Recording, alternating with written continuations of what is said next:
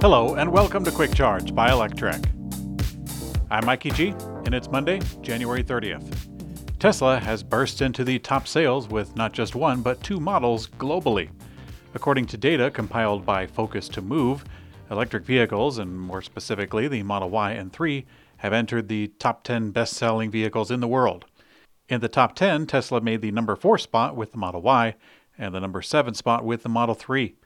Since we also have total cars, including gasoline powered, we shouldn't be too surprised to see that Toyota remains dominant, with three models in the top five. However, every single model in the top 10 is down year over year, except for Tesla. The industry should take notice of this quite seriously. It wasn't that long ago that, aside from some savvy people in the auto industry, Tesla was mostly a joke. A lot of us can still remember when Tesla was literally laughed at for proposing to make electric vehicles at volume scale. But now the scales have tipped. A Tesla Megapack powered microgrid in Northern California has helped keep an airport and U.S. Coast Guard station, described as a lifeline for the region, powered during a natural disaster. The Megapack powered microgrid in Humboldt County has had a significant test lately, with the immediate aftermath after the early morning magnitude earthquake of 6.4. It let thousands of PG&E customers in Humboldt area go without power. However, the microgrid has kept 19 customers online, including the Arcata Eureka Airport and the adjacent U.S. Coast Guard Air Base. The system islanded on several occasions, including an eight hour stretch on January 4th. Ford has announced that it is slashing prices across all trims of its popular Mustang Mach E amid a growing EV price war. Of course, Tesla was first, followed by Xpeng and then VinFast, but now Ford is the first American company being forced to respond. The price cuts are not as significant as Tesla, but they do keep two models in a similar range with the price reductions between $600 and $5,900 per model. They also dropped the price of the extended range battery pack by $1,600. The price applies towards customers going forward, but Ford also appears to say that it plans to offer some rebates for recent buyers, which is certainly a good move for customer satisfaction. Ford wrote about its price adjustments today, saying, quote, with its new EV supply chain coming online, Ford is significantly increasing production of the Mustang Mach E this year to help reduce customer wait times and to take advantage of streamlined costs to reduce prices across the board, making Mustang Mach E even more accessible to customers and keeping it competitive in the marketplace.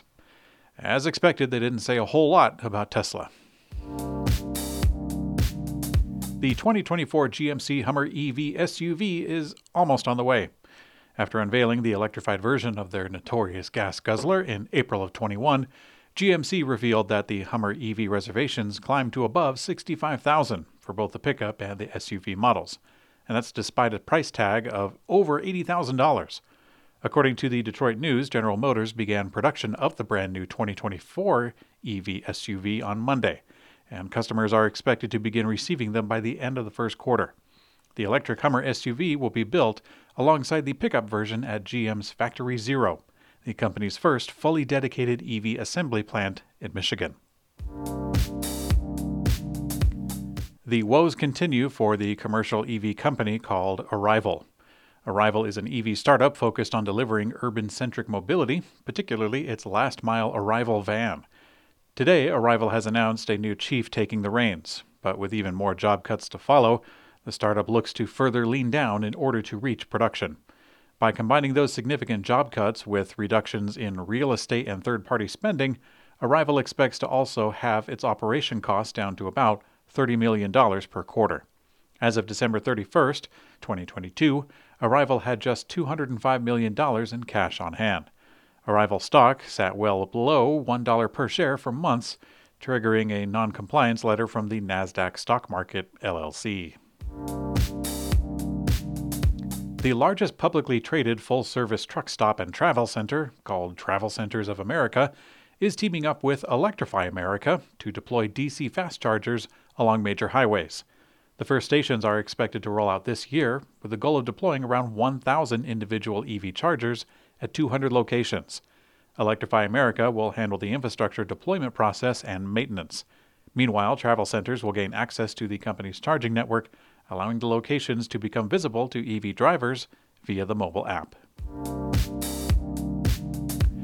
A new zero emission autonomous electric cargo plane was unveiled from Pyka, PYKA.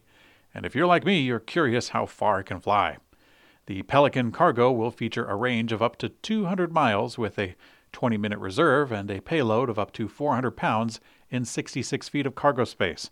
The electric airplane features four electric motors, 100 kilowatts of combined power, and a 50 kilowatt hour lithium ion swappable battery. Right now, electric flight is still in early stages, although the International Air Transport Association has already committed to achieving net zero carbon by 2050, and electric planes will serve a major role.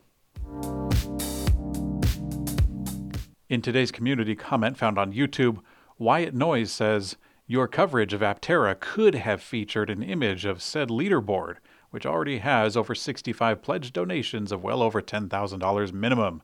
I get it though. This is just a Tesla PR channel disguised as EV News.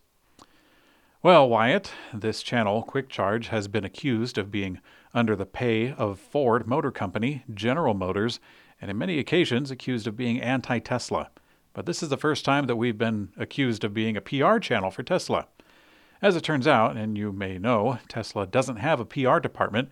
They don't engage in traditional legacy advertising, and only recently have the company made a public effort to put out more official information to balance out the majority. And that majority comes from Elon Musk himself. But Wyatt, if you stick around the channel and if you read the comments like I do, you'll notice that the other side on any given topic will come out all the same. So, thanks for your comment, Wyatt. And thanks for watching Quick Charge by Electrek. I'm Mikey G, and I hope you have a great day.